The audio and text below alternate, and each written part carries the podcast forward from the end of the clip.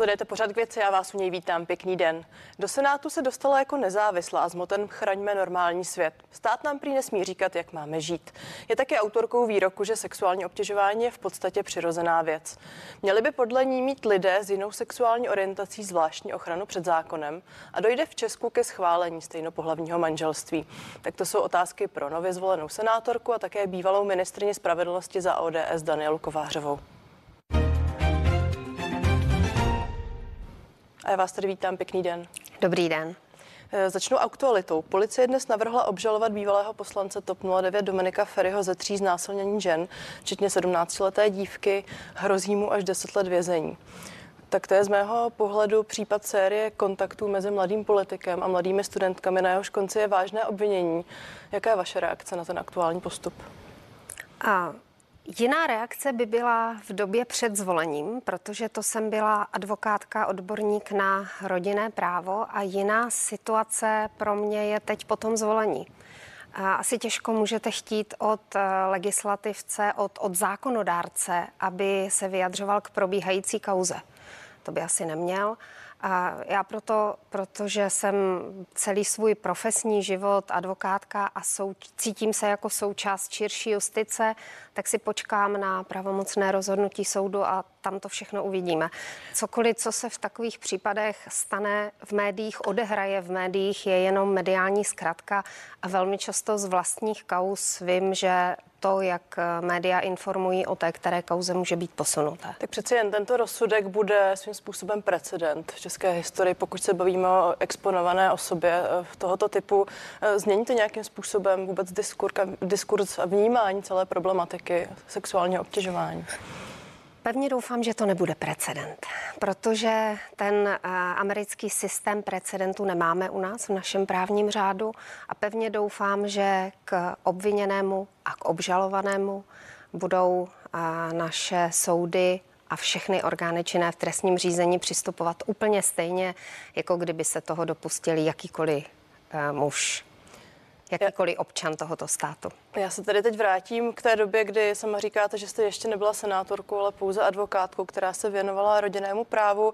Už tady zaznělo v úvodu eh, a ten výrok se často opakuje, že jste vlastně prohlásila, že eh, sexuální obtěžování je něco, co je vlastně přirozené. Není to výrok, který svým způsobem legitimizuje podloží právě pro podobnou trestnou činnost? Otázka zní, kdo to říká, kdo takhle nálepkuje, kdo takhle hodnotí.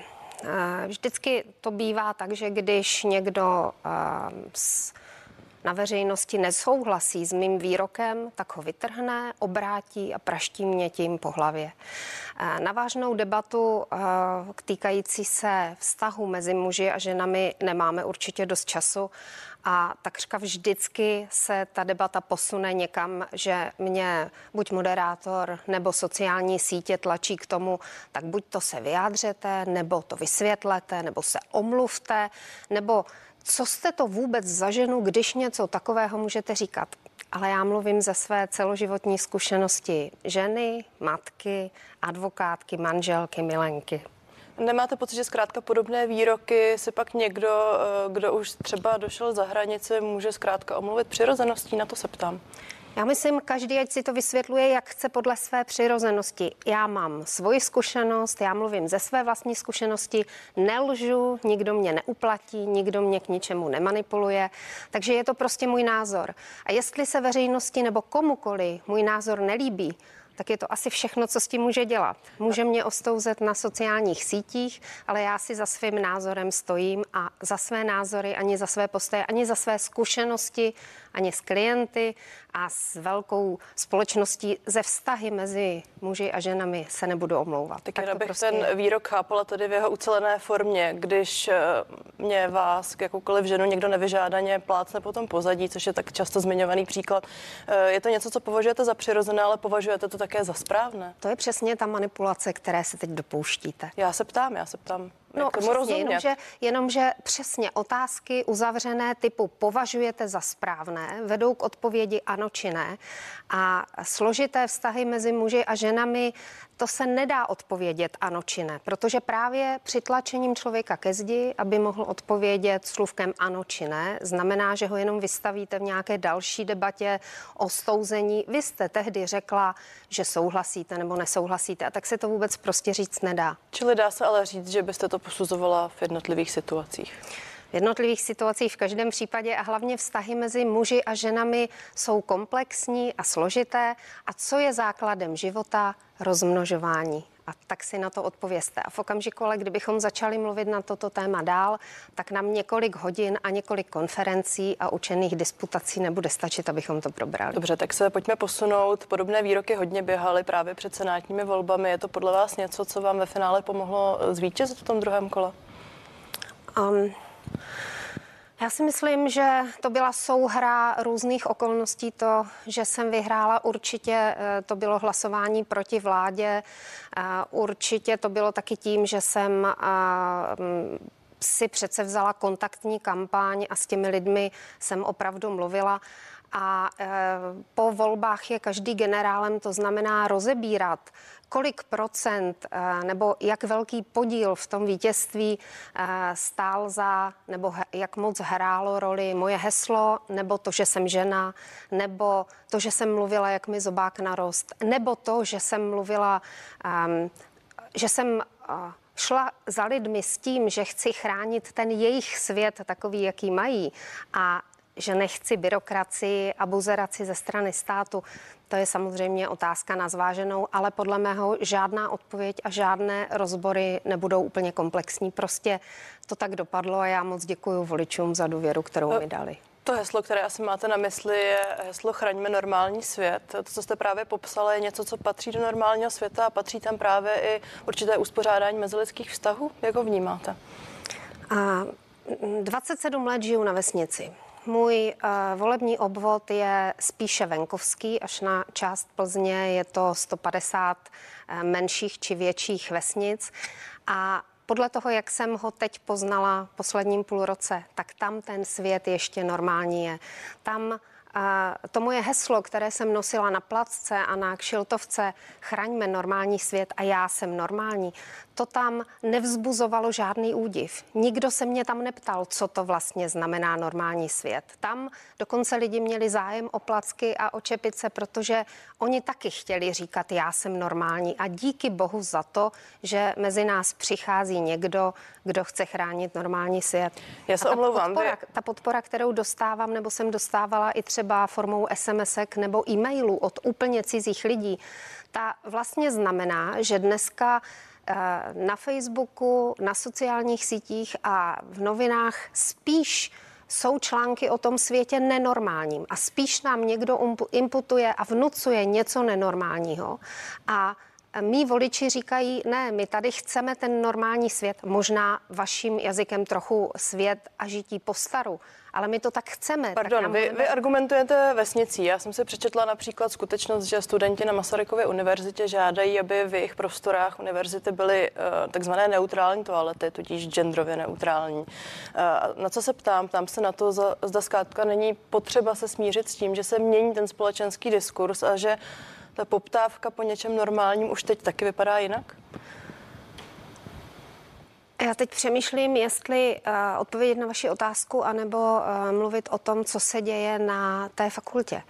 Protože jedna věc je ta, jestli se máme smířit s tím, co říkají média, že je diskurs, ale ze života vidím, že to ten diskurs a posun a progres není. Tak to zkusme to jsou... jednoduše. Vy říkáte, že stát nebo pravidla nám nemají diktovat, eh, jak máme vést náš život, když eh, studenti chtějí, aby měli zkrátka dostupné takzvané neutrální záchody, tak um, byla byste proti? Já bych se ptala, opravdu to chtějí studenti kolik jich je. Není to náhodou tak, že tyhle věci chtějí malé skupinky aktivistických šílenců, malé skupinky těch nejhlasitějších, které s tím mávají jako praporem, za prvé. Za druhé, pokud jde o vysokou školu, tak bych se ptala, to je opravdu pro vysokoškolského studenta takový problém Ale najít to. Ale nezlobte se, vy si vyhýbáte té odpovědi. Studenti se psali petici, což já považuji za vyjádření vůle právě studentů. Kolik? A tam se, jak byste, Jsme... tam se na to, jak byste na to zareagovala. Já vám, já vám na to odpovídám. Jak velká část studentů nedokáže najít toalety a chce genderové? Jaký problém je pro člověka, který cítí potřebu použít jakoukoliv toaletu, která je v dosahu? Je otázka, zda opravdu mají být, já jsem tu petici četla, jestli opravdu vysoké školy mají být tím vlídným, klidným, bezpečným prostředím. Jestli požadavek potom, aby vysoké školy byly bezpečným prostředím, jestli není úplně šílený, protože v době, kdy studujete vysokou školu, tak jste na vrcholu svých fyzických, duševních a všech možných sil opravdu v téhle té době máte být obklopena bezpečím? V době dospívání se máte připravovat na současný život, na skutečný život. Skutečný život Pardon, je nebezpečný to už je a plný boje. na širší téma. Já se vrátím k té Přesně, otázce. ale to já vás chci. Já se vrátím k té otázce. Chci... Podpořila byste tady takový návrh, nebo bylo bezpečnější zamítnout?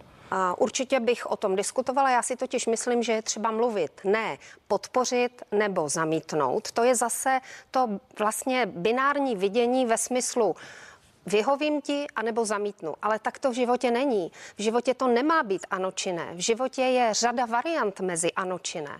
A je třeba jako mediátor i jako politik mluvit mezi lidmi, mluvit, ptát se na to, jestli neexistuje ještě něco jiného mezi Myslím, variantou ta škola bude muset zareagovat pravděpodobně v krátkém čase, proto se ptám, co byste na takovém místě činila. Otázka zní, proč pravděpodobně v krátkém čase? Patrně ano, rozumím tomu, že musí zareagovat, patrně vyvolá jednání a bude zjišťovat eh, důvody, bude zjišťovat, kolika procent Paní Kváře, já se omlouvám, vy teď mluvíte jako advokátka, před chvílí jste říkala, že už jste spíš pozici političky, tak možná zkusme tu politickou odpověď. Já si myslím, že i politici mají jednat a to je taky to, co budu dělat. Tak to říká Daniela Kovářová, která je hostem pořadu k věci. Vy jste tady se dostala do Senátu. Mě zajímá, jestli už jste si obšlapala prostředí natolik, že víte, jaký klub eh, nebo jaká agenda eh, vám bude blízká, s kým se budete ochotná spojit. Jsem na začátku. Zatím zjišťuju, jak to v Senátě vypadá. A vzhledem k tomu, že teprve teď skončilo funkční období těch dříve zvolených senátorů, tak se um, i rozkoukávám, jak to bude vypadat s kancelářemi. Ale pokud jde o senátorské kluby, tak se nechystám do žádného klubu protože žádná z politických stran nemá ve svém volebním programu můj normální svět. Zatím zůstanu nezařazená a na každém jednotlivém zákonu a na každém jednotlivém bodě budu hledat společné názory, cíle nebo místa, kde se setkáme s dalšími senátory. A je to taktické? Je to taktické, když chcete prosadit tu agendu a ten normální svět, o kterém hovoříte? To se uvidí. Je to můj způsob a moje strategie. Já se ptám na to, zda jednotlivec zvládne tolik. Já myslím, že jednotlivec zvládne obrovskou spoustu věcí a společnost je složena ze samých jednotlivců. To znamená, mm, já jsem přesvědčená, že se dá dokázat mnohé. Eh, vy jste uvedla v rozhovorech před volbami, že budete usilovat o redukci zbytečných norem, včetně těch, které přichází z Evropské unie. Můžete být konkrétní? A určitě. Nezvednu ruku pro žádnou novou povinnost pro občany, pro žádné nové lejstro, novou byrokracii, pro žádný nový zbytečný úřad a naopak se budu snažit o um, nastavení stopky státu. Takže tam, kde naopak stát bude rozšiřovat své pravomoci, tak tam budu říkat ne. Krásným příkladem je včerejší seminář, který proběhl na půdě poslanecké sněmovny a který se týkal návrhu na ústavní zakotvení práva na hotovost. To je přesně situace, ve které je třeba, aby všechny politické strany a, a síly ve společnosti o tom mluvili. A, a takový návrh určitě podpořím, protože to je a, hranice pro stát. Je to vlastně hranice pro to, aby stát nemohl v budoucnu hotovost občanovi sebrat. A, a jestli chcete mluvit tady o tom tématu, tak je to zrovna včerejší seminář byl příležitost vyslechnout si různé argumenty a, lidí a zejména a, argumenty, proč bychom si tu hotovost měli zachovat.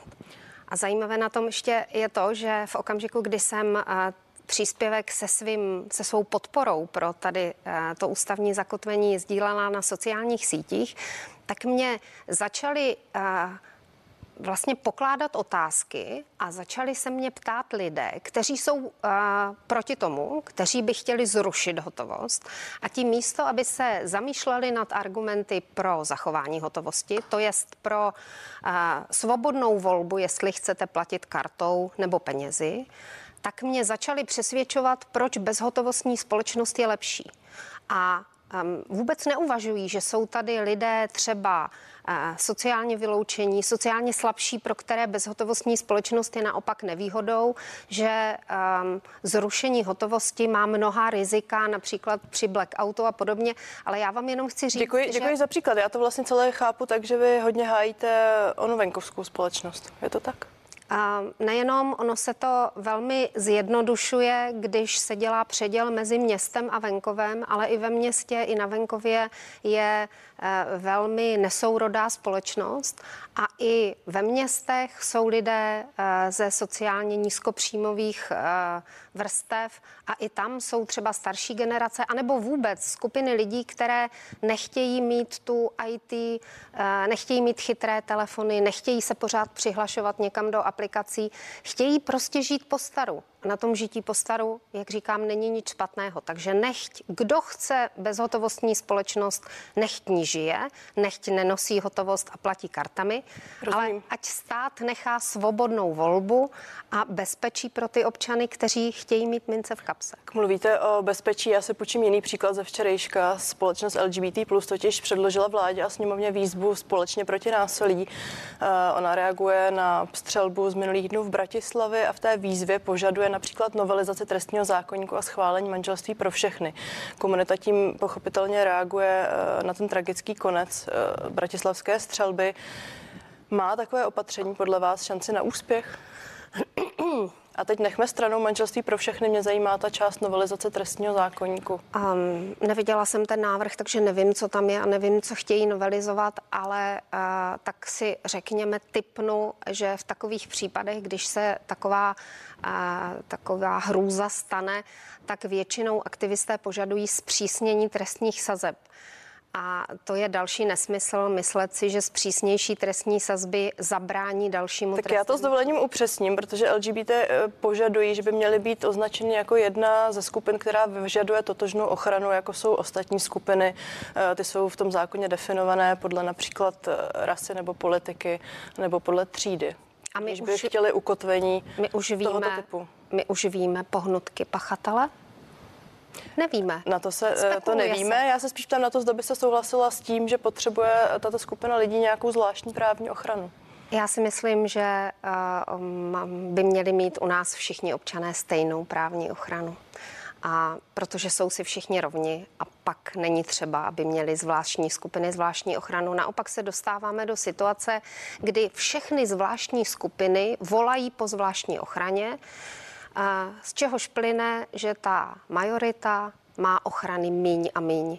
A obecně si myslím, že eh, pokud nějaká skupina tvoří 4% obyvatel, tak pak by měly i veřejné sdělovací prostředky a debaty se týkat této skupiny jenom ve 4% a ne, aby 90% veřejného prostoru zaujímaly problémy, které se týkají jenom čtyřoby. Jinými slovy, jsem měla upozadit eh, monitorování a zprávy z bratislavské střelby, to ne? No já si, myslím si, že většinu společnosti zajímají jiná témata, že to je uh, ta střelba a další věci, které se staly i fery a podobně jsou drobné perličky v pěně dní a za půl roku o nich nebudeme vědět. Eh, dnešní Pardon, není to občany... příliš kruté vyjádření vůči obětem i pozůstalým? A, já, vám řeknu, já vám to řeknu jinak. Mé voliče zajímá současná situace jejich, drahota, zdražování, inflace a tyto problémy. A jestli v médiích vidí a vlastně se recyklují informace o nějakých trestných činech, které upřímně řečeno trestné činy osamělých vlků, teroristické činy a podobně, by se mi moc líbilo, kdyby se o nich informovalo co nejméně. Za prvé kvůli zbytečné medializaci a za druhé, protože vždycky lákají další šílence k opakování. A místo Možná toho bychom se měli bavit o těch Odhledněme věcech. s dovolením od té medializace. Já, eh, mě by zajímalo, jak, říct, jak že, reagovat že... tedy na situaci, kdy vrah vyjadřuje veřejně agresi a nenávist vůči nějaké skupině lidí, která není nějakým způsobem ukotvena v zákoně, protože uh, pokud by takový čin byl spáchan podle osoby jiného, například politického vyznání, nebo by byl rasově motivovaný, tak zákon to rozeznává. V tomto případě to tak není. Paní redaktorko, máme výborné trestní zákony, které mají velkou škálu polehčujících a přitěžujících okolností a soudci můžou podle nich ten čin přiměřeně nebo ten trest přiměřeně upravit. Ale hlavně eh, na základě jednoho trestného činu um, měnit zákony mi prostě připadá špatné a myslím si, že takhle by to být nemělo. Má tady takové opatření šanci na úspěch vůbec v české legislativě a projde sněmovnu a dalšími orgány? No já pro něj ruku určitě nezvednu. Tak vy jste ještě další řadě, ptám se teď eh, na to první kolo. Teď vám vůbec nerozumím. Tam se na to zda má takový návrh eh, šanci projít vůbec do sněmovny a být schválen sněmovnou. To nevím, to, to se uvidí. Tak to teď už musel... tady sedíte jako politička, tak se musela... ptám na váš politický odhad. Uh, vy, vy, vy se ptáte na můj politický odhad, jako kdybych měla křišťálovou kouli. To opravdu nevím. Jenom si myslím, že mnohem důležitější věci zůstávají nepovšimnuty a těm bych se eh, na místě veřejnoprávních televizí i soukromoprávních mnohem víc zabývala. Děkuji za doporučení, nicméně zůstaneme ještě u tématu, protože ona zmiňovaná skupina také požaduje manželství pro všechny. Eh, z vašich názorů je patrné, že kdyby takové, mm, ne, takový návrh ležel v Senátu, tak vy byste rozhodně nezvedla ruku pro. Nezvedla. Má to nějaké opravdu logické zdůvodnění? Má naprosto. Ochrana tradičních hodnot eh, manželství je eh, smlouva se státem, tradiční instituce, eh, kterou obrovská část populace považuje za pojem pro, za termín pro svazek muže a ženy.